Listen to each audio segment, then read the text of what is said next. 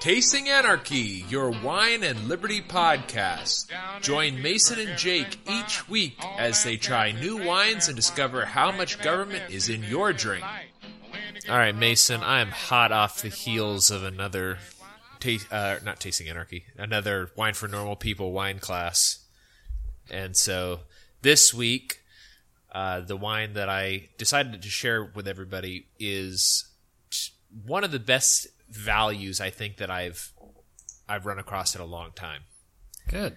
Um, it the class that I took was um, budget friendly French wines, which is is a cool topic, and, and I think a, a valuable topic to uh, a lot of our listeners as well because the way that she runs the classes is there. I mean, there are different levels of the class, but this particular class was kind of of at a level that was good for anybody if they're just getting into wine. French wine is a really good place to do it, but it's also a very confusing place.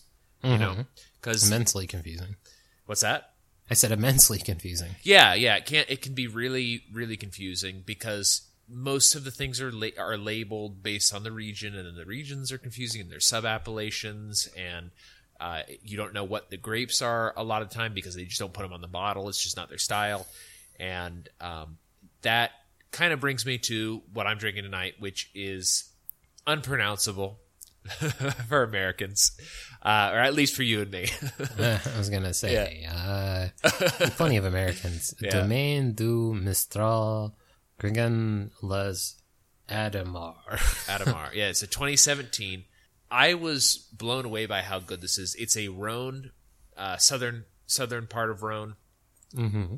It so it doesn't say what grapes are on it, but just from experience, I know that it's it's probably uh, Grenache and, or Grenache, or however, however the correct way to say it is, and uh, Syrah. Uh, it, and yeah, like I said, it doesn't say it on the bottle, but what made this a really good value is I got it for seven dollars and fifty cents at Total Wine, Mm-hmm. and I think the normal price for it is like ten bucks. Yeah, I could get it here. It looks like in stock uh, for like nine bucks. And what was interesting is it seemed like the like this producer had several wines available at Total Wine.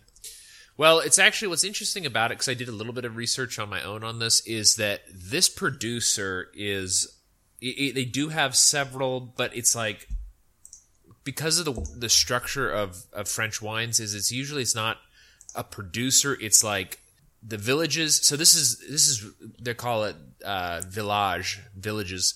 It's the vill- villages in in Rhone. So you've got like the Côte de Rhone, which is like the big creme de la creme or whatever, and then you've got the Rhone vill- village, and these are like the smaller smaller places, but they are not necessarily directly selling it. Sometimes there's like a middleman, and this is sort of the role that like in Bordeaux the negociant plays is Yeah. and I'm sure other parts of France as well, where they're like they're like the middlemen, or or and sometimes they do stuff too. Sometimes they buy the juice and blend it, or sometimes they buy the finished wine and blend it, and hmm. and do a whole lot of different things. And that's what it seems like is going on here. But again, it is it is kind of a confusing thing because it is such a long tradition of the way that they do it, and then there's all of these additional weirdnesses, layers of bureaucracy, and all that sort of stuff. So it makes it confusing. But luckily for us, uh, we have Total Wine in our area, and Total Wine has has a large selection. It's not always the best stuff, but it, it, they do have a large selection, and they do have this in a lot of the locations. I was looking around, and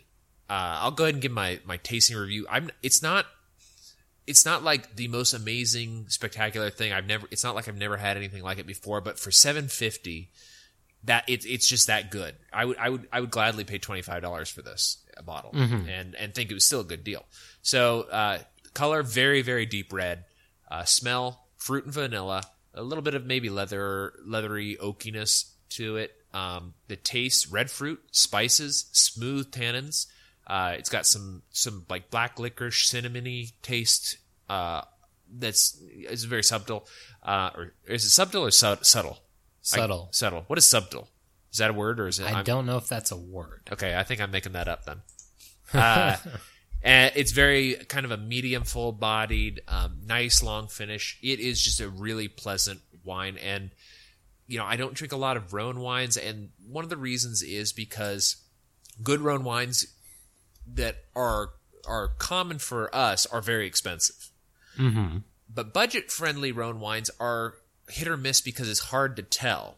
So one of the things that Elizabeth in from Wine for Normal people explained to us is uh, in Rhone, if you do Rhone Village, usually those are going to be a little bit higher quality, and you can find some really good deals. And I'll tell you, seven dollars and fifty cents for this is a fantastic deal.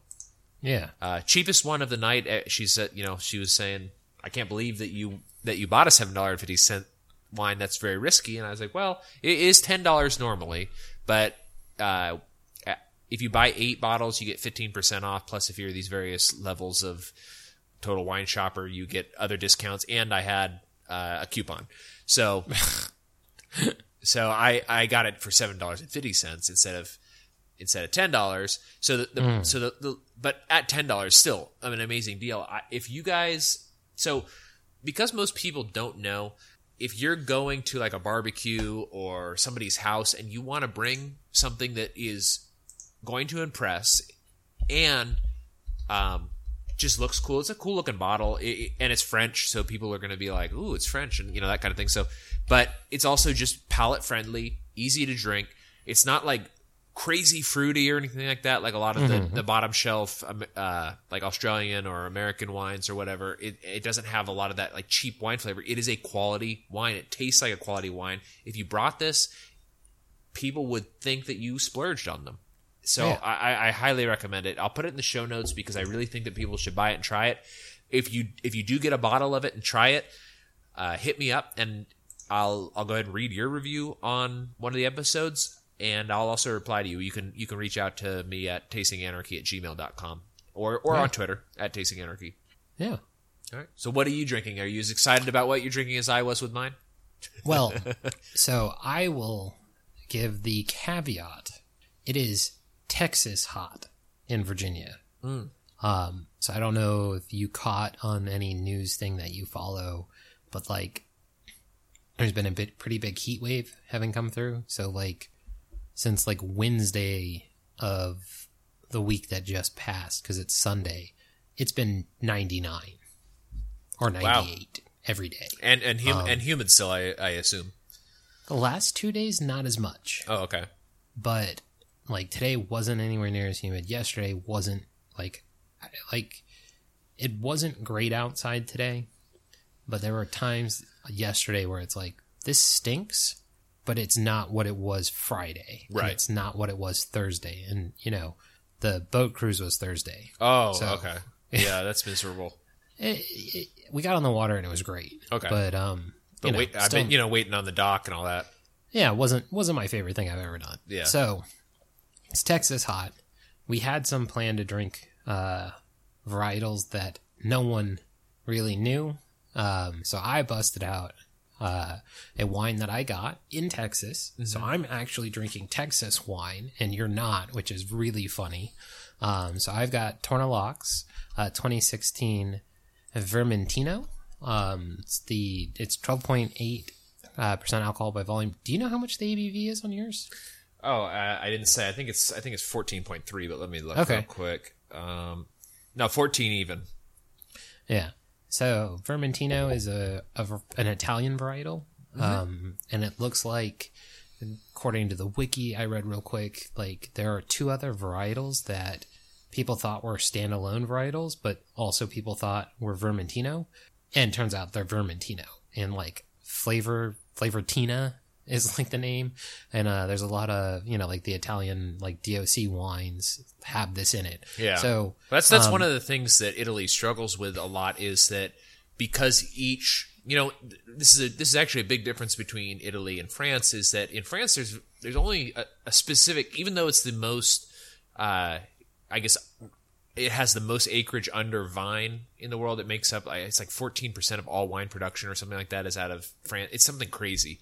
And I, I, I'm making up numbers, but it's it's a huge percentage of land is under vine but it's it's isolated into very specific areas in France. Whereas in Italy, everywhere grows wine grapes, and some of it's good, some of it's not. So you you end up getting a lot of these kind of these like Vermentino is a good one. I think isn't isn't Vermentino also uh, uh, like it's like Favorita or something like that or Favorita.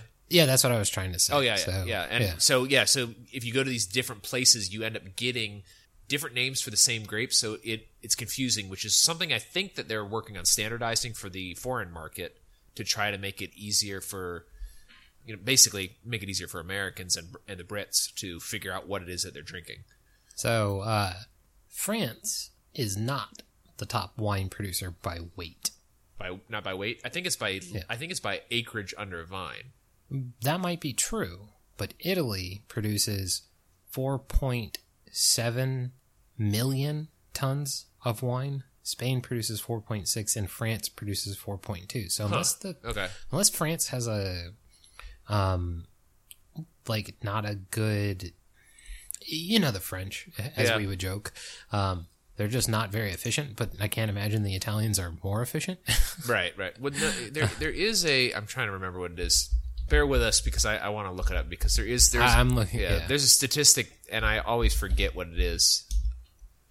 yeah. I guess it doesn't matter. But the the, the point is that there's really now granted there's going to be village wines and and stuff like that everywhere Mm-hmm. because you know people in Europe traditionally make their own wine a lot of the time and um, but you you get very specific things so like in France for example you have wine is grown in Loire Bordeaux um, you know Languedoc uh, Rhone Valley uh, Savoy Jura, uh, Jura Burgundy um, Alsace or Alsace or however you say it, um, Beaujolais. You know, you've got these very specific areas. Whereas when you look at like a map of where wine is produced in Italy, it's just everywhere.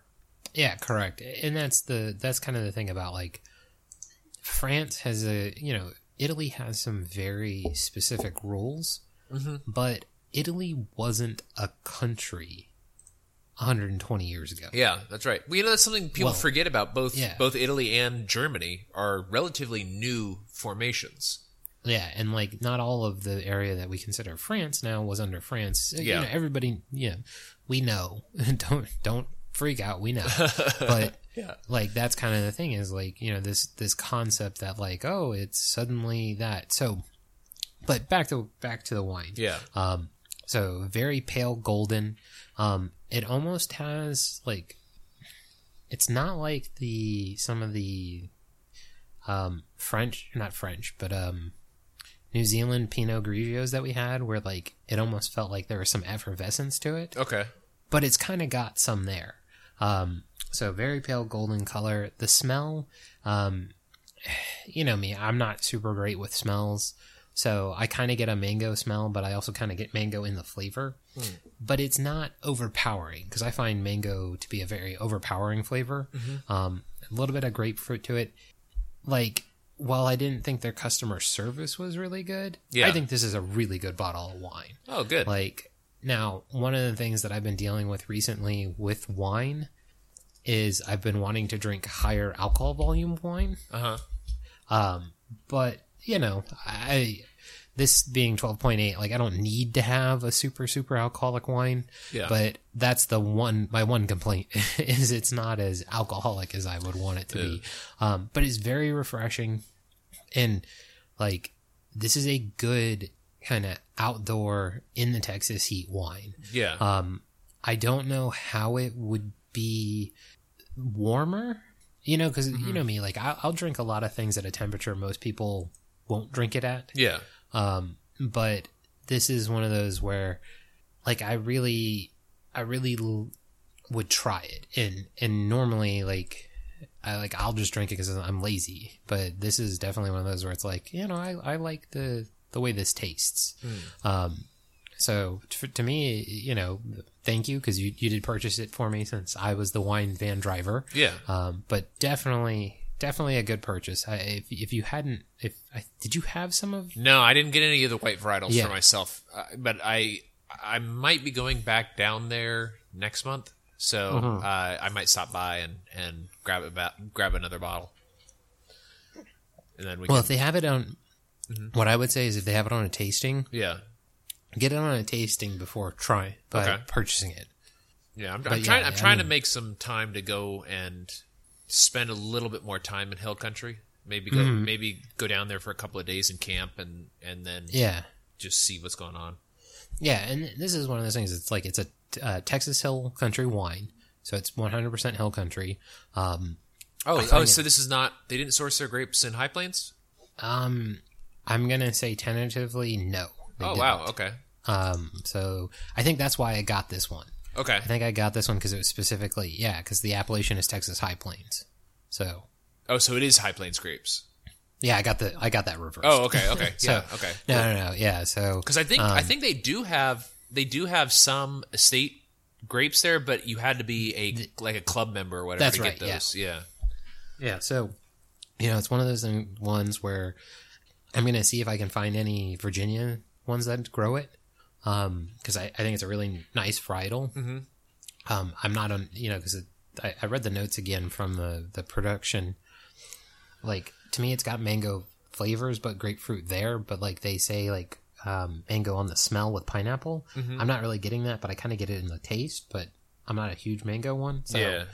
but Well, you know, one of those Definitely. one of those things that like I learned from uh, when I was doing the WSET classes, and well, I, and I, we, we, you and I both kind of knew this ahead of, before that, even though, is that with New World wines, you get a lot more tropical fruit notes, mm-hmm. Mm-hmm. and with Old World wines, you end up getting a lot more like ye- like green apple and like uh, like lemon and kind of the the more acidic fruits. So they're mm. so you don't get the real like gummy like not artificial. I don't. That's not the right word, but you don't get the tropical fruit flavors. You don't get pineapple and mango and that kind of thing really out of old world wine. So I'm, I'd be interested to maybe get a bottle of this next time you and I are together, and get a a bottle of a highly rated or, or recommend or just somebody we know that, that knows Italian wines well recommend a uh, Vermentino from somewhere in Italy yeah, and then maybe do a blind taste test and, and see if we can pick out which one's which. I think that would be a lot of fun. Yeah, I think um I think we would be able to tell this one pretty easily Okay. because and this isn't a knock necessarily on uh Torr Na Lochs, but one of the things about like Texas wine Uh-huh. that I find is it it tastes less restrained. Y- Well, I, you know that's a that's an interesting way to describe it because there is something about a lot of the Texas wines that that I've noticed, and restraint. Yeah, not restrained is probably a good way to put it. Maybe young is another way, but not young in the sense that the wine is young, but young in the sense that like the production is young. Yes, Yeah. and, and that's that's what I think is there. Um, now I have a tasting idea that is fun. Um, so I for we're we're planning to do something with uh, peaceful treason, Yeah. and so we were trying to find what it turns out to be a very difficult to find if you don't get it on the day of release uh, beer since they're beer guys. Yeah. Um, I've got another idea for that we can talk off show about. okay. Um, but so what I did is um, I went down to Grape and Gourmet instead of going to Total Wine because Total Wine didn't have it, and uh, Grape and Gourmet don't list their you know they don't list anything online Yeah. that I know of. So I actually got an Australian Viognier while I was there. oh, cool. So I was like, okay, I'll get an Australian Viognier, I'll get a Virginia Viognier, and then like I'll see if I can tell the difference. Yeah, that'd be that'd be really like, neat.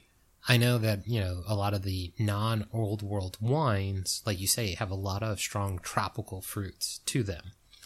But I was like, okay, let me see what Australian of this is like. And then, plus, you know, it was Australian. It was like 20 bucks. So it wasn't a huge, Yeah. like, oh, now I'm broke. No, yeah, and, and you know, Grape and, Gour- Grape and Gourmet. Shout out, I guess, to them. Like this, is an, it's a nice shop. It kind of brings us back to Mm-hmm. when when we lived over in. Uh, well, actually, yeah, we both lived over there when we Yeah. both when we both lived in. Um, what's what's that ar- area area called? well, that area is the. I guess Pembroke is what I always no, called that's- it. Yeah, that that's the Thalia area of Okay. Virginia Beach, but we both lived in Pembroke, which is, you know, an area or two over Oh, okay. realistically because of the because of the water back there. Oh, got it. Yeah, like, okay. you know, in any other city, it would just be like, you know, nine different neighborhoods away. But like in Virginia Beach, it's like two because Yeah. it's just it's just the way the the water is. But yeah, I, you know, it's it's one of those. Uh, they they seemed like shell shocked when I was in there. Like their their inventory was very low, but it was also very hot. So I'm oh, betting, Oh, yeah. you know, I'm betting a lot of people had just purchased a lot of stuff. Yeah. you know, just kind of going like, it's going to be hot. I want some alcoholic drinks, which is good for them. You know, Yeah. like I don't I don't begrudge a place that it's clear they're doing good business and they're kind of out of products and they're like, oh, Yeah, yeah, exactly. we're out. Yeah, So, well, yeah, and, and oh, it's it's also sense. what they have like three locations or four locations in Virginia Beach or in Virginia area. So they have one. I thought they had one over by where I used to live down uh, near uh, by the Strawbridge area. I thought there was one in that that new shopping center where the Target is. I I won't say you're wrong, um, but as far as I ever knew, they only had one location. okay. Well, maybe they're maybe it's not Grape and Gourmet. Maybe it's something else, and I just for some reason in my head always associated them. Maybe. Well, you know, speaking of Torr Na Lochs, I actually uh, I finished off two bottles from them this week. Actually, um, both reds. Uh, one I did not care for, but I'm I'm curious to know if maybe I don't care for this grape or because I think it's also the first time I had this grape and I have no idea. I have no point of reference on it at all. It was. Uh, I'm gonna. I'm not gonna pronounce this right, but it's Montepulciano.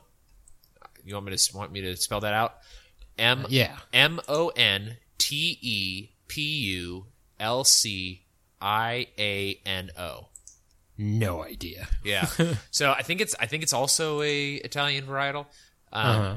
It was again. I have no point of reference for this. It was. It seemed like it was structured incorrectly. It was so so jammy.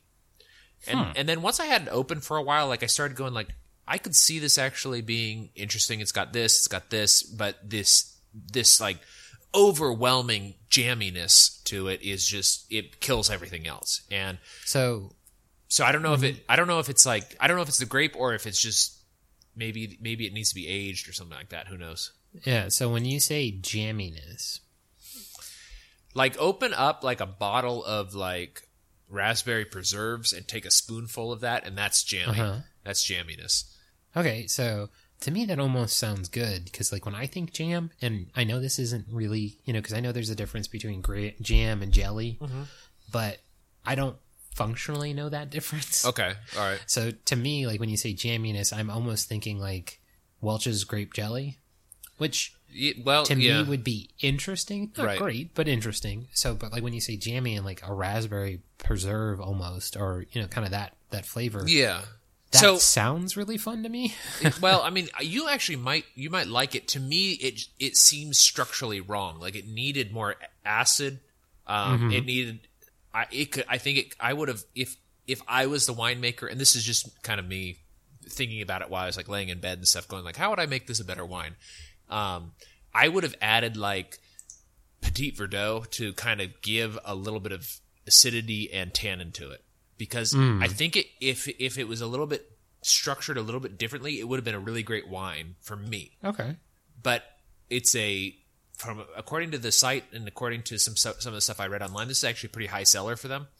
Um, so so it must be very popular, and also this might be a grape varietal that is supposed to be that way, and I just am not familiar with it, and uh, and it's just not for me. Just like you know, there, there's a, there's a lot of wines that you like that I'm not crazy about, and there's a, I'm sure there's wines that I like a lot that you're not crazy about, and The the I think the one difference Mm-hmm. is with there are very few wines that I don't like. Mm-hmm. What I usually don't like is spending money on something I don't get the I don't I know I'm not going to unlock. okay, You know what I mean? Like where, like you, there are definitely wines you just don't care for, Right. Because it's just it's not for you. But for me, a lot of the time, the issue is like I just know I'm not getting anything out of this. Mm-hmm. Like um, like uh, Pinot Noir.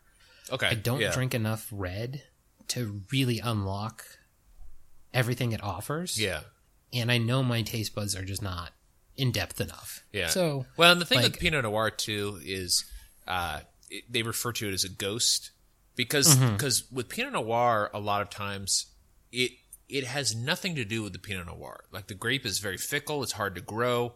It's uh, tricky. It's it has it's it pouts. You know, if you look at it wrong, it withers and dies. You know, it's it's it's such a difficult grape, but the reason that people like it and the reason that winemakers in particular love making wine out of it is it is so represent representative. Is that is that a word? Representative, Representative. representative, representative of place. So whatever the place is, that's what the Pinot Noir tastes like. Yeah, it, it represents the terroir. yeah. It is so extreme terroir driven. But like, and and that's the thing is like, from what I understand, it's, but it's on the mainly on the the land side of the terroir. Like Yeah. you can you can ruin it by being, you know, with the wrong yeast if you did something wrong like that. Yeah. Yeah, Now- it is. It is. It's very fickle. You know, with Torr Na Lochs too. Um, so I actually it was two bottles I finished. This one Mm-hmm. a lot cheaper, and I actually highly recommend this. I and I think it's f- for at least a new world. Uh, a very very Now, good representation of. Okay. Did Did you have the 2017 varietal Yes, of the Montepulciano that's correct. Yep. Pulicano? Yeah. However you say it. Yeah. Mon- Yeah. Montepulciano. Monte Mm-hmm. Montepulciano. I don't. I, I I texted Jackson Blood about it, and I was like, "What is this supposed to taste like?" And he was like, "Uh, I don't really know. Uh, what does it taste like?" And I was like, "It it seems like it's structured wrong." And he was like, "Yeah, it's but you know what? He's kind of negative on Texas when it comes to wine. He's like, yeah, it's just too hot there." But uh, which you know, that's again his. He's really into Oregon right now. I, we we're gonna have him. We gotta have him back on to talk about uh, Oregon and Washington because there's there's some cool stuff going on there. But anyways. The, the other one that I had was uh, Sangiovese, which you know I think you and I both have had a couple of Sangiovese. Mm-hmm. I think that this one was also uh, very very fruit forward, but that's typical uh, of New World in general, and very typical of Texas because it's hot here. So you, you're going to get a lot of that. You're going to get a lot of sugars. You're going to get high alcohol, and you're going to get a lot of fruit forward flavor. But uh, I thought their Sangiovese was great. 26 bucks, twenty six dollars, a great a great deal for Texas wine. Um, especially one that's that's done as well as this. So Torr Na Lochs is is I, I think is a really great producer. I, I really enjoyed going down there. I know that um, you and some of the some of the other Childebergians complained a little bit about the service, but I think I had had enough to drink that I didn't care. And Yeah. also and also I'm a lot more forgiving on service than than you are. And Yeah. um, so And, and that's the thing is like, I don't mind necessarily bad service when it's clear that the person doing the service is trying their best. right. But they just seem like they were mad we were there. Now, um, going back to the, I'm going to just call it the Monty. Okay. There's a lot of DO, DOC, and DOG uh, Italian varietals Okay. uh, or uh, wines that have that as like the primary grape. I might I might try to get one of those and kind of compare it because I'm re- I'm really curious actually on it because obviously I finished the entire bottle so I didn't hate it and um and lately I have been a little bit more picky and I have poured out a few bottles. Uh, Oh wow! yeah, if you, if you were around, I would have just given them to you because they were all white. they were all whites, Are and they all? they were Interesting. Yeah, it was a lot of. Uh, I, I bought like six French whites, and for one for one of the classes, um, Uh-huh. yeah, and yeah. and just honestly, like the the only one I fin well, they weren't French actually. They were it was European because I took a, a European white uh, class with wine for normal people, and honestly, I liked them all as a single glass. But Mm-hmm. it took me so long to get to the second glass, but that by the time I got to it, I was just like, yeah, this wine's done. Um, the only one that I finished quickly was the Txakolina from uh, Bath, uh, Bath Country in um, in Spain, and, and that one was very very different. It was it, it did have some fruitiness to it, but it was like chalky and it had a lot of slate. It was slightly carbonated, which is interesting, and uh, naturally carbonated. The process that they go through to make it's really neat. So if it, you know that's another one I think is is interesting is Txakolina. If, if anybody is interested in looking for it, um, do you want to get to articles or you you want to talk about the wine a little bit longer? Uh, let's get to articles because Okay. now I'm trying like anticipation of one of your articles or your article. I was looking at other things. Yeah. So- well, the the second the second article I think I, I picked specifically for you, but the first Well, I article, think both of them are not for me necessarily, but like big techs. yeah. Well, so the the the first article is incredibly relevant to your wine, and it's called uh, Go Texan. Go Texan. That's that's a brand or a uh, a thing. Slogan. So, yeah, a slogan. So quote Go Texan. Uh, selection added to the fun, and it's by uh, Carissa Con it's a Spanish last name, Conoyanis. Con, Con, man, I, I, I should take some like, uh, ro-? Conodinas. Yeah, I should take some like Romance language pronunciation classes or something. Yeah, so C O N D O I A N I S. yeah. This. Like, I would not have guessed Spanish, but oh, really? I would. I I think it's Spanish, but um, I could be totally wrong. but uh, anyways, so this is actually an interesting article, and most of you so probably re- real quick, when I Yeah. Googled that last name, yeah. It's author at the State Fair of Texas. Oh, well, like- all right. Like she comes up because Cool. I was trying to figure out like who, what, what is this name? Yeah. it's pretty funny. Well, you know what's interesting? So I got this article. It's it's. I actually I, I'm going old school. You probably can't hear it, but I'm. Oh, I can hear it. You can hear it. Okay, so it's Yeah. a it's an actual article. We have we have like a circular that goes around here in our neighborhood because I live in the Victory Park neighborhood of Dallas, and and there's like a little a little newspaper that comes out every week that just sort of sa- says what's going on. It, it's it's Yeah. it's ninety percent advertisements for restaurants. Oh yeah, I mean you know, but I like to go through it because I like to know what's going on in the neighborhood. Mm-hmm. And uh, I usually don't take it home. I usually just flip through it when I walk when I walk the dog. I just stop, flip through it real quick to see if there's anything interesting in it, and then and then fold it back up, put it back on the thing, and walk the dog. But this caught my eye because it has a very nice picture of twelve uh, Texas wines, and it it again says "Go Texans" selection added to the fund. So to summarize the article, the, the State Fair of Texas is coming up. It's a it's a big deal here, and it's a very big uh, fair, and it's it's pretty cool. Uh, we went there with uh, Nate last year, and we enjoyed the uh, wine garden that they have, which uh, had, a, and, that was actually my very first introduction to Texas wines. You know, I hadn't had any yet until Nate until Nate came. I think we had lived here for two months when he came and visited, or maybe three months, and we went there and tried Texas wines, and I was like, "Wow, Texas wine's actually good." yeah. and that's kind of started a lot of our journey in you know visiting or looking at these Texas wines on Tasting Anarchy. So, anyways, so State Fair is coming up. Uh, last year, the state introduced the Blue Ribbon Wine Selection Program in conjunction with Go Texas or Go Texan and the Texas Wine Advocate. Um, so, Go Texan, for those of you who don't know, and I didn't know this until I looked it up, it's uh, part of the Department of Agriculture. It's a program they designed to promote Texas agricultural products. Uh, so, it is a government thing. Uh, and this is one of the things they do, I guess, is to try to promote Texas wines. I, I'd be I'd be curious to see the economics of this, but we'll we'll sort of we'll we'll, we'll reserve we'll, Yes. we'll reserve that for uh, a future episode because now that I realize what this is, I kind of want to start looking into it a little bit more. Um, Anyway, so the Blue Ribbon Program is a competition between, well, this year it was a competition between 94 different wines from Texas that were submitted. Uh, they are judged by nine experts in a blind tasting, and 12 are selected as the winners. And then those 12 are going to be presented at uh, the State Fair of Texas as the winners. And you can you can either get them by the taste, by the glass, or at by the bottle.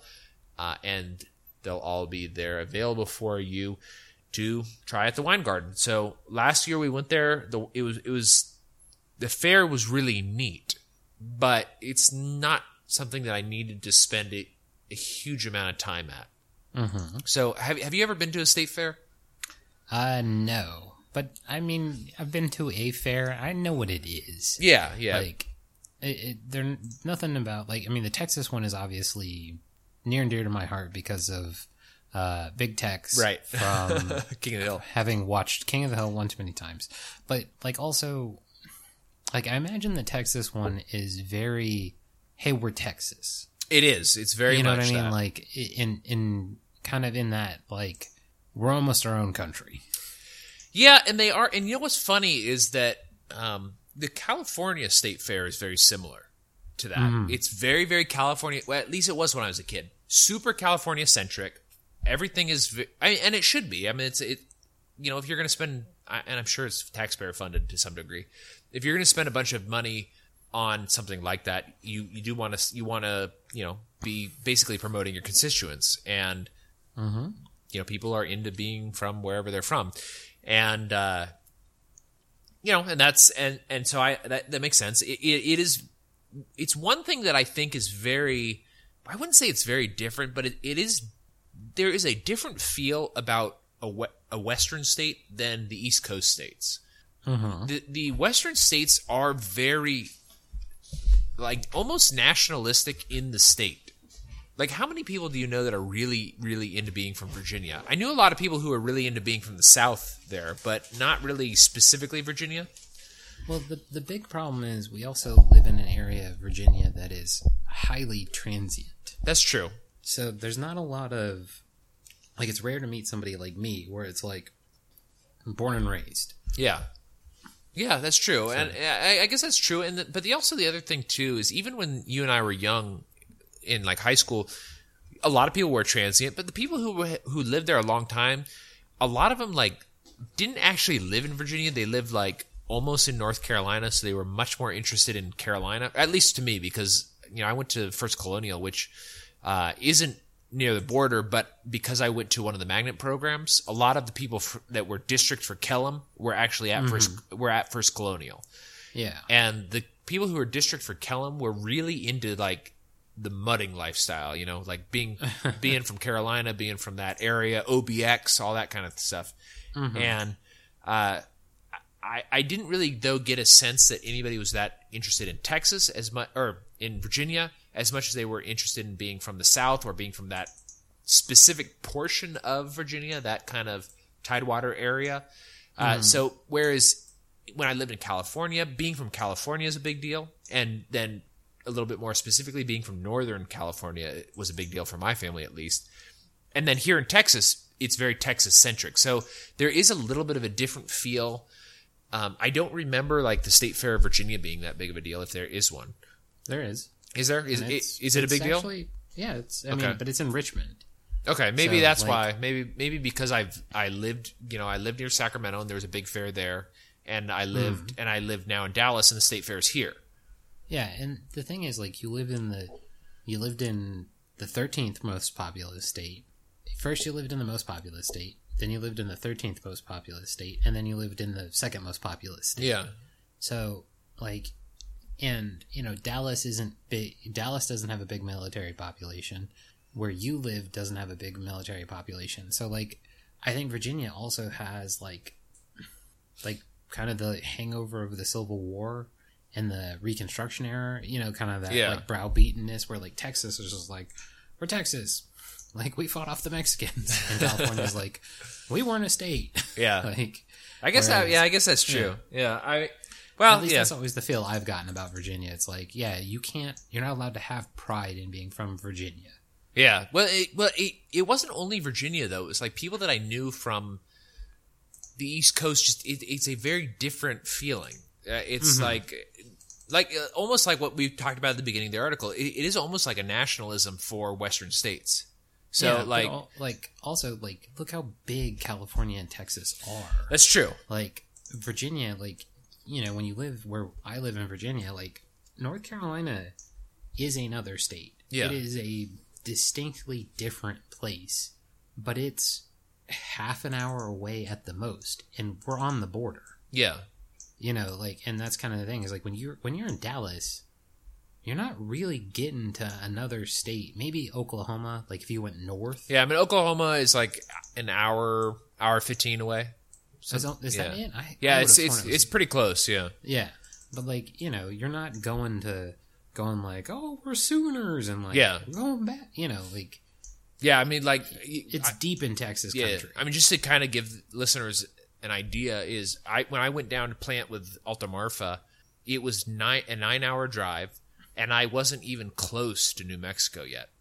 yeah but Now, I mean, you're pretty close to mexico Uh, yeah, that's right. I was very close to Mexico, but and I but I was still probably another two hours until I could get to New Mexico.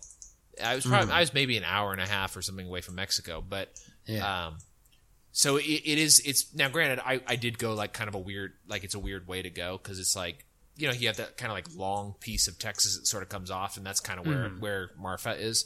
So Yeah. but like even so, like if you, if I go east and try to get to Louisiana, that's a really long drive. Like Oklahoma's pretty close, but there's not a lot. Yeah. Of, there's not a lot of commuters from Oklahoma. Whereas in Virginia Beach, there's commuters from North Carolina, and people Yeah. people live in the Outer Banks. Like my old boss when I worked at the uh, bookstore, he lived in Outer Banks. Yeah, and that's the thing is like here, like you get a lot of people who are, you know, the Outer Banks is the better beach, and people like travel out of this area Yeah, a lot, and you know, a lot of people like you know that's kind of the thing. Like you and my wife are both from California, Mhm. and like for a long time, I thought it's like these people never shut the fuck up about California, like yeah, and you know like there like and this is one of those i think the culture presents it that way. And you know i was, I was listening to a podcast um, that kind of partially inspired the the wine aspect of this podcast. Yeah, um like i was like oh man like i jacob's into getting into wine like maybe like drinking a bottle of wine can be our thing for an, a, a podcast. Mhm. so like but they were talking about the great san francisco earthquake and how like gangs basically drove the movie industry out of new york city and it was in san francisco and then the big quake happened yeah, and that's what drove them down to LA. But like, I think that's kind of the big thing about like, you know, Texas is always kind of its own independent thing. It's kind of like Texas is like Spain, yeah, where it's like we're holding off the you know the Muslims, whereas you know Texas is kind of like we're holding off the Mexicans, and like California is like no no no we're we're you know the kind of like the French. It's like no no no we're tech we're California like yeah. We are do. we're our own thing. You know Yeah. like we do our own thing. Yeah, So that's kind of the way, like I've always seen it. It's like in Virginia, like you know, if you live in Virginia, you could be from Maryland. Like, Right. If you live in California, you're not somebody from Oregon. That's yeah, that's true, and, and you know it is. It's it's a very a very big state, and I think that plays a lot into it. Uh, let's go ahead and wrap up this article real quick. Yeah. I got I got I want to read the the twelve uh, winners real quick, and then and then we'll move on to the last article because or the second article, which is the last article, because I think that it, it's also particularly interesting for you. It's so something we don't ever shut up about. that's true. We don't. Uh, so in this one, um, so the twelve winners are Bending Branch Winery, uh, Texas Tannat, which is a red, uh, CL Butaud, B U T A U D, Rosé. It's a rosé, of course. Uh, Casaro Winery and Vineyard, Avant Rosé, obviously again a rosé. Uh, Farmhouse Vineyard West Texas Sweet. It's a sweet white wine. Mm-hmm. Uh, Hawk H A A K Hawk Vineyards and Winery, uh, and the wine is called Ama Amorecito Sweet Red. A sweet red. Uh, so that's a that's pretty easy to remember. uh, th- we've got um, also same winery. Um, They've got they also won semi dry Blanc du Bois, a white. So Yeah. good good on them. They won two. Uh, Key Keeper Soul K I E P E R S O L. Kiepersol. Kipper Soul. Okay. Uh, theirs is called Flight. It's a rosé. It's a canned wine. Oh, really? Mm-hmm. I might try that because if, especially if it's available locally, I'm gonna, I might try that because a canned wine that sounds really interesting. Okay.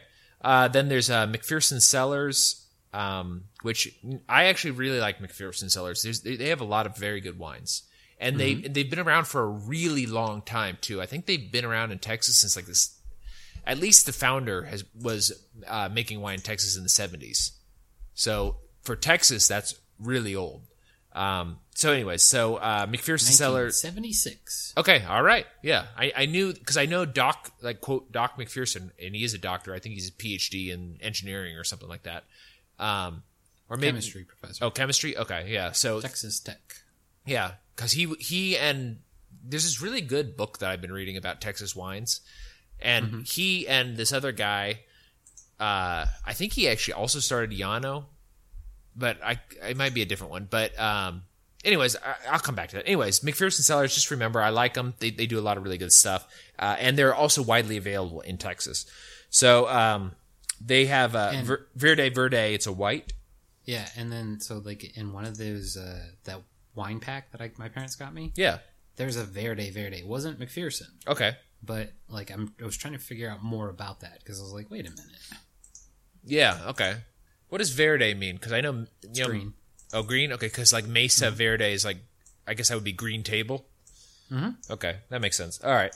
Uh, Messina Hof, which is also a very large producer here in Texas. I've, I've done some reviews of their stuff. They they have good things. They also have some stuff I'm not crazy about, but um, their Sangiovese, uh, they, that one, one of them. Uh, Pedernales, which you and I have both had their Tempranillo. Um, Very, very, very good Tempranillo, in my opinion. Uh, the one that actually I sent you, I think, is pretty good. The one that I, uh, well, the one that Mark, Claire, and I shared, uh, that one I thought was much better. So next time we can get that reserve.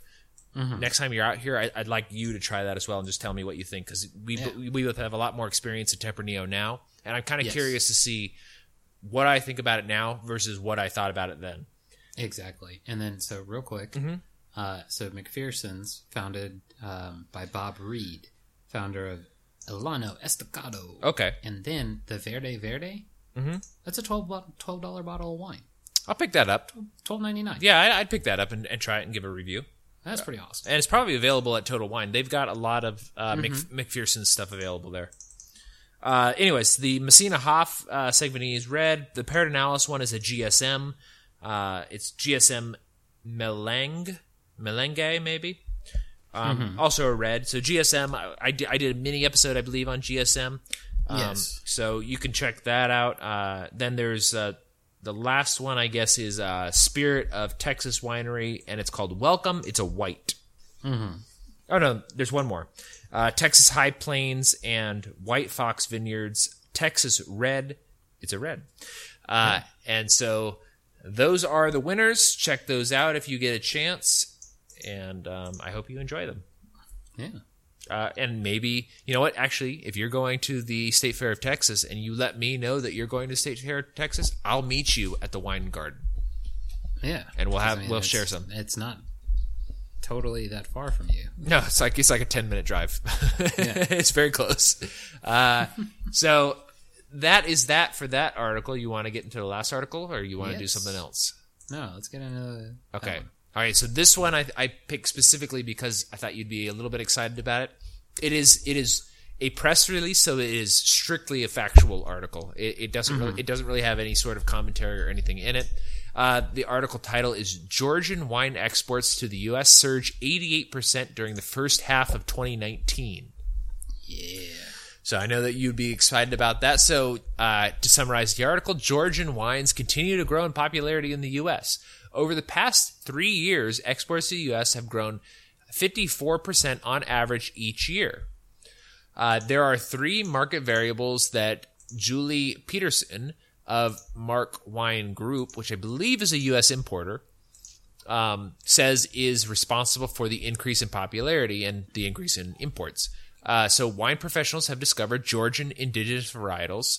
Uh, these are very unique and offer a strong sense of, or a strong quote sense of place unquote, uh, which means they express express terroir and very well, I guess. Uh, Well, yeah, they they do express terroir because they are indigenous grapes, and there is a particular style that goes into Georgians. So, uh, then uh, U.S. has also grown had a growing interest in low intervention wines, and Georgia has been doing it the same way for eight thousand years, and that's basically just a traditional method. It doesn't it doesn't use a lot of pesticides. It doesn't use a lot of uh, additives or temperature control or anything like that. So they don't. I um, now, granted, they are growing. They are using some more modern techniques now, but uh, for the most like- part, it's low intervention.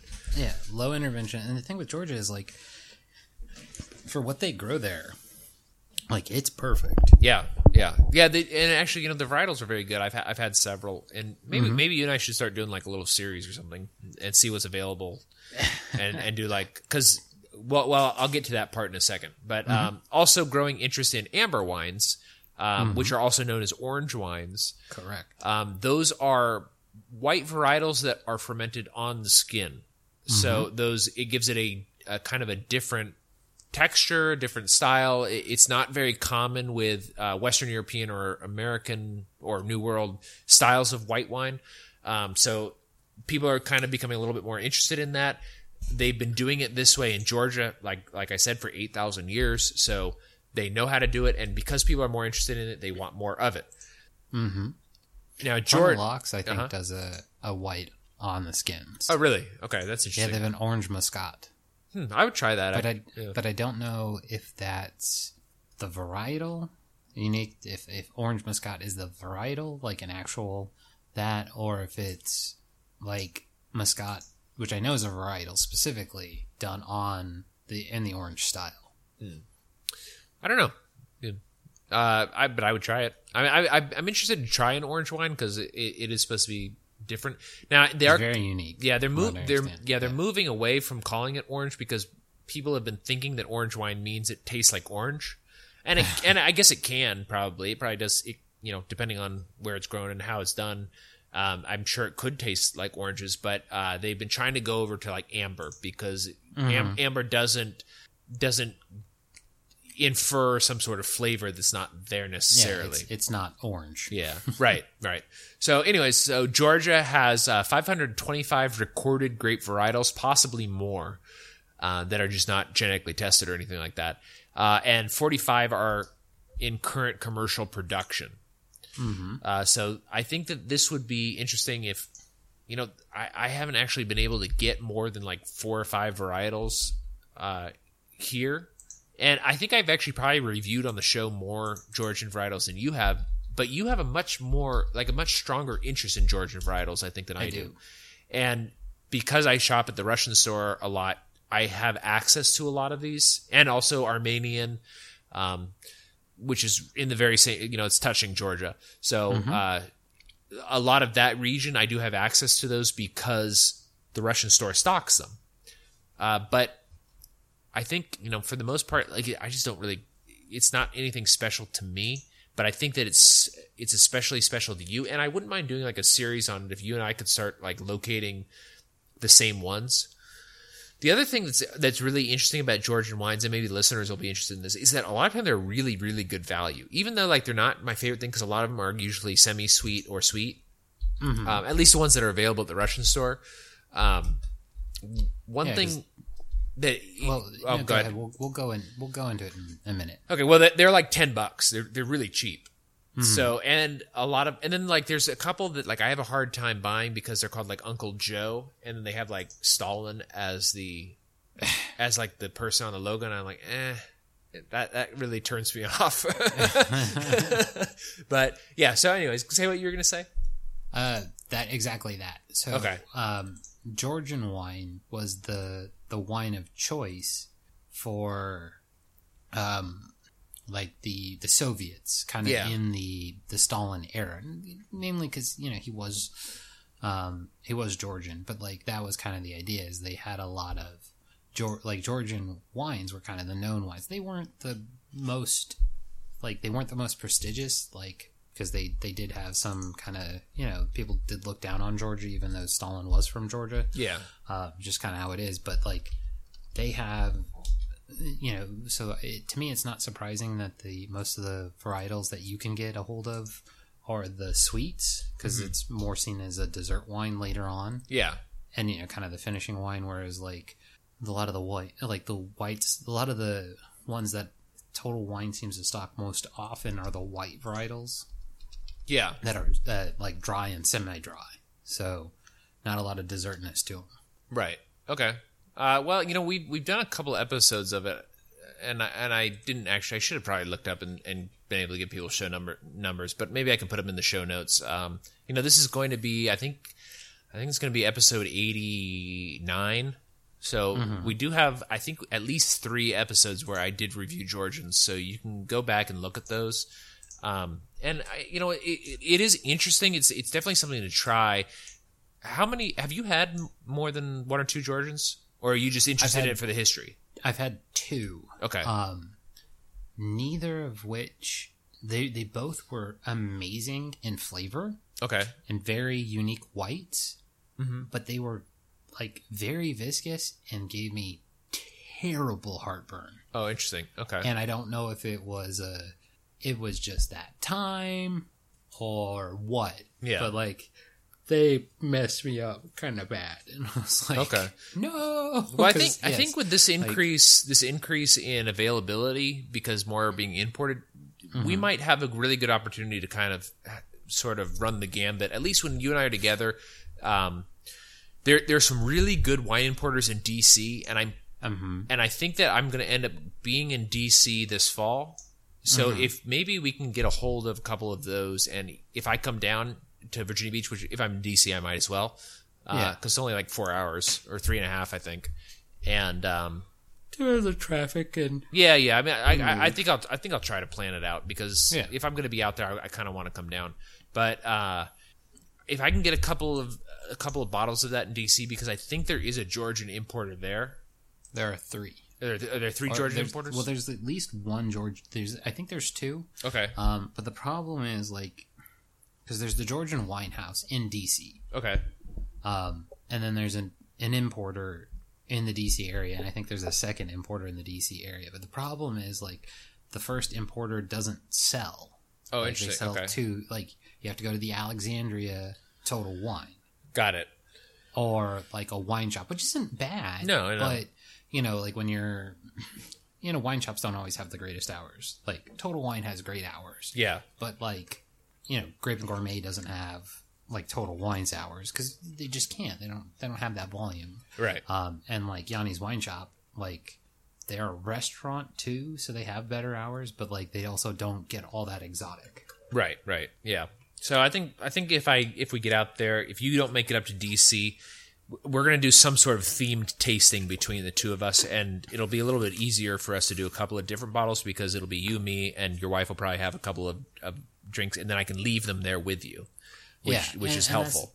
Yeah, and that's the thing is like if you're for sure going to come out, I'm going to get a couple wine, actual wine savers. Okay, Um, especially if we're going to get like Georgian varietals, because like I still have the McPherson Viognier um, that you got me. If I can get a, one of the really good um, Williamsburg Winery Viogniers, okay, and if I could get the Australian Viognier, okay. and then if we could get a French Viognier, and That'd be pretty cool, yeah. like a Viognier onslaught. Yeah, that would You know what actually that'd be a lot of fun. Actually, that would be you know if maybe we can save that. This is all brainstorming on air. Mm-hmm. Uh, that's uh, Nate's favorite varietal. May- Yeah. Maybe we could do like a Viognier onslaught with him when if he if he ends up moving back to DC, which he's or that area, Northern Virginia. Mm-hmm. Maybe we can all get together and kind of do just a Viognier extravaganza, and then and make it a big like make it a big deal, and then also get Howie Snowden to come. Well, and that's what I was going to say is what I think would be really cool, and you know this would be up to Howie. um, Yeah. But because Howie's not like, if you could come down, we could do, you know, whatever. But like, if we could get a Virginian Viognier, Mhm.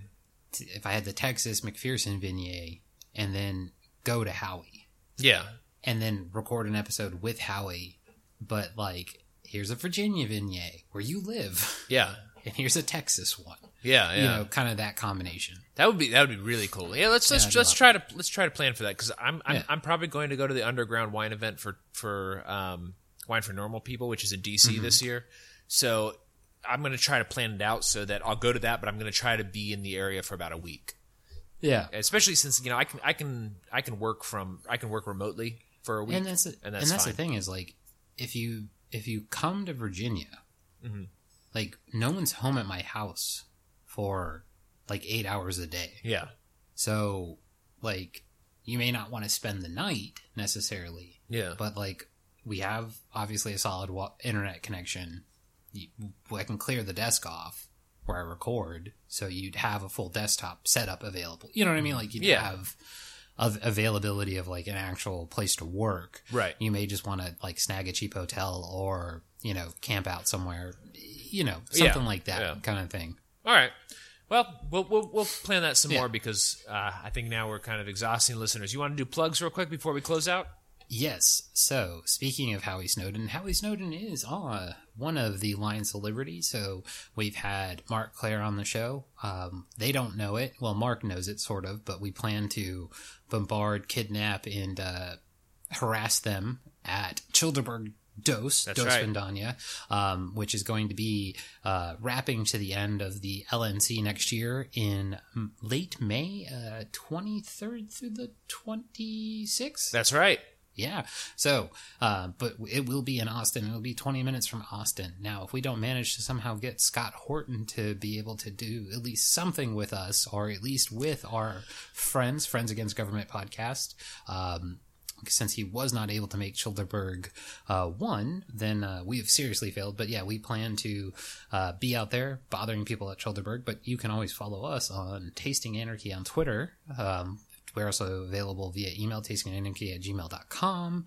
Um, tastinganarchy.com itself, though, you know, really just post the episodes there and some light Childerberg stuff. Now, there is a special edition Childerberg Dose Investigate Childerberg shirt that is available. That is our primary funding method for Childerberg.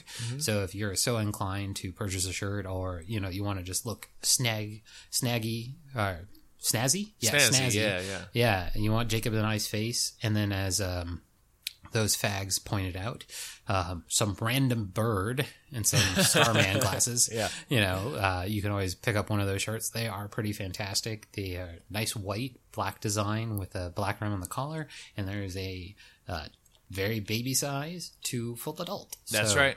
Then, uh, so we put on Childerberg, which is a annual event in Texas, uh, Liberty event. That's the PorcFest of the South, or At least PorcFest of Texas. Pork Fest. yeah, this the Texas PorcFest. Um, I don't care what they say because we don't believe in trademark, so or copyright. yeah. You believe in trademark. I do, don't I do. we, we gotta get into, we gotta get into that one day. Uh, yeah, we have gotten to a little bit on the show, but Yeah. neither here nor there on our current uh, variety of show. But yeah, so you know, we uh, are taking that the PorcFest of the South, but you know that's where we get together with like-minded Liberty people like Peaceful Treason, uh, Friends Against Government, Anarchy Garage, Dino, um, Dino Files, Rolo and Slappy, Mr. Sue. um, Mr. Sue. I mean, dang, Um, how I forgot Mr. Sue. I don't Yeah, know. no, sorry. I mean there's a bunch. Uh, there, there. Uh, yeah. Eric from um, uh, Rebel with a Cause. Rebel with a Cause. Then there's um, crowdfunded government. I don't think he has a show yet. No, he- he's- he's just- he's, yeah. he's definitely on Twitter. Did, I- did I Um, tell you that he came down for our Liberty meetup? No, but the Friends Against Government. Did Oh, we yeah. were talking about how cool you are. and, yeah, that- like how and, and so folks this this is just a quick aside so one of the fun things about the friends against government podcast is they were bird birdicist was talking about like how he's just going to go around trying to make trouble at uh childerberg dose and like his plan was basically to have like a squad of people that would protect him and one of the people that he was planning to have protect him was you jacob I know. which is funny because like you know you're you're six five six six you know somewhere in that range Yeah. but you're like the least violent person Yeah, yeah. I, I'm very, I'm very uh, non-aggressive. exactly you're, you're non-aggressive so like not that we wouldn't you know step in and help bird Yeah. if something was really going wrong but like you know it's kind of one of those things that's like yeah that's not the person you want to be banking No, no, yeah. yeah you you want you want to get some of want some you want some of the other libertarians to protect you. yeah exactly so like uh maddie k Yeah. um, yep speaking of which um That's right. you know, He's got he's got a podcast too. Um, yeah what's his podcast called? It's um, Oh my goodness! Don't ask me. There's somebody to remember these. I know, days. I know. It- And they're all it's good, it's hi- it's him. problem. It's him and like uh him and is it Mikey three names? It's or Mikey Something two names. like that. Yeah, it's Yeah. um. Dang, I can't remember. I, I'll, Yeah. I'll put it in the show notes if I if I can rec- if I remember. exactly. Actually, I, it's I can look it up. Yeah, but like so, um, but you know, Jacob's like six six and six five. You know, he, he's just a massive dude. But like the the aside there uh, on this aside of aside is the fact that in Jacob's mind, everyone is his size. yeah, But Jacob has so infrequently met people actually his size. I don't understand why that would be his natural assumption. I you know like, I don't know. I I always assume most guys are taller than I am. Not maybe not necessarily like bigger in any like a dimension other than height. Yeah, That's just what I always assume. well, I, I think it's probably because like when I'm actually talking to somebody or getting to know them or something, I'm sitting down. So when we're Mm-hmm. when we're sitting down, we are the same size. yeah, because you you have a a long torso. Yeah, So like when you and like you'll kind of sit in anything. right. So yeah, yeah, yeah. And I and I'm also I'm a leaner, so like I'll lean on something, and so Yeah. like it just for whatever reason in my mind, just everybody is roughly the same size. and then you stand up and you're like Yeah, I'm foot like, and a half oh, that's taller than right. everyone else. Well, or like, Yeah. or just seeing pictures of me. Like I, I, I forget how much bigger I am than like everybody else in my family until like I see a picture and I'm just like, my head is massive. Like, Oh yeah, but like, and here the funny thing is like Nate isn't as tall as you, right, but Nate is a physically right, not intimidating person, but he's a presence. yeah, yeah. He's very and broad. I and I have a very big head, and I don't have and like, and I'm my shoulders are actually kind of wide, and I have very big hands. yeah, So like I'm not anywhere near as tall as you, but like I'm not like as space dominating unless it's voice volume because like Right. I'm very loud. So like, you know, like we we for a while we we did this triumvirate of like noise machines, Right, right. big-headed guys because Nate has a big head too. Yeah, So, like, yeah. All right. Well, know. uh, on But that yeah, on so- that big headed note, that's a great, a great place for us to stop. But why don't people check just just to remind everybody uh, if you do a review of us on um, you know whatever podcatcher you use and send me a screenshot of it and your address, I'll Mm-hmm. with send it posted. That's right, with Not it- just not pre-posting. Yeah, yeah, it's got to be posted, and I've and you know I verified these. I go look them up. Uh, I've sent out most of the koozies I have, but I've got a couple left. So if you send it to me, exclusive Childerberg One cozy. that's right, the- Koozies. yeah, Childerberg one koozies. There's not going to be very much left um, after after I guess we send out all these, and then also I gave the Friends Against Government a certain number of them to give out for people to do reviews on their show as well. So they're going fast. So if you want one, Exactly. Do a review of this show, give us a good rating, tell us what you like, tell us what you don't like, and um, and email that to me, and I will get you a koozie. Stay free, everybody. All right, everybody, stay free. And calling for more drinking wine, for to drink wine. Wine, for you to drink wine. Wine, for you to drink wine. Pass that bottle to me. Hoy! Drink it, man. Oh, give me some of that slop. Oh, pass that bottle to me. If you want to get along in Peterstown, buy some wine and pass it around. Age runs up to 49. All them cats, they love sweet wine. Drinking wine, for you to drink wine. Wine, for you to drink wine. Wine, for you to drink wine. Pass that bottle to me. Hoy! Wine, wine, wine. Elderberry. Wine, wine, wine. Cherry, cherry. Wine, wine, wine. Blackberry. Wine, wine, wine. Horton sherry. Wine, wine, wine. Oh, pass that bottle to me. Now down on Gill at Willie's Den, he wasn't selling but American gin. One soldier wanted a bottle of wine. He hit that cat for a dollar and a dime. A drinking wine for the to drink wine. Wine for the to drink wine. One go to drink, today, one pass that bottle to me. Now I got a nickel, have you got a dime? Let's get together and get some wine. Somebody's fifth and somebody's fourth. When you get together, you're doing things smart. Drinking wine, for you to drink wine. Wine's for you to drink wine. Wine's for you to drink wine. Pass that ball to me.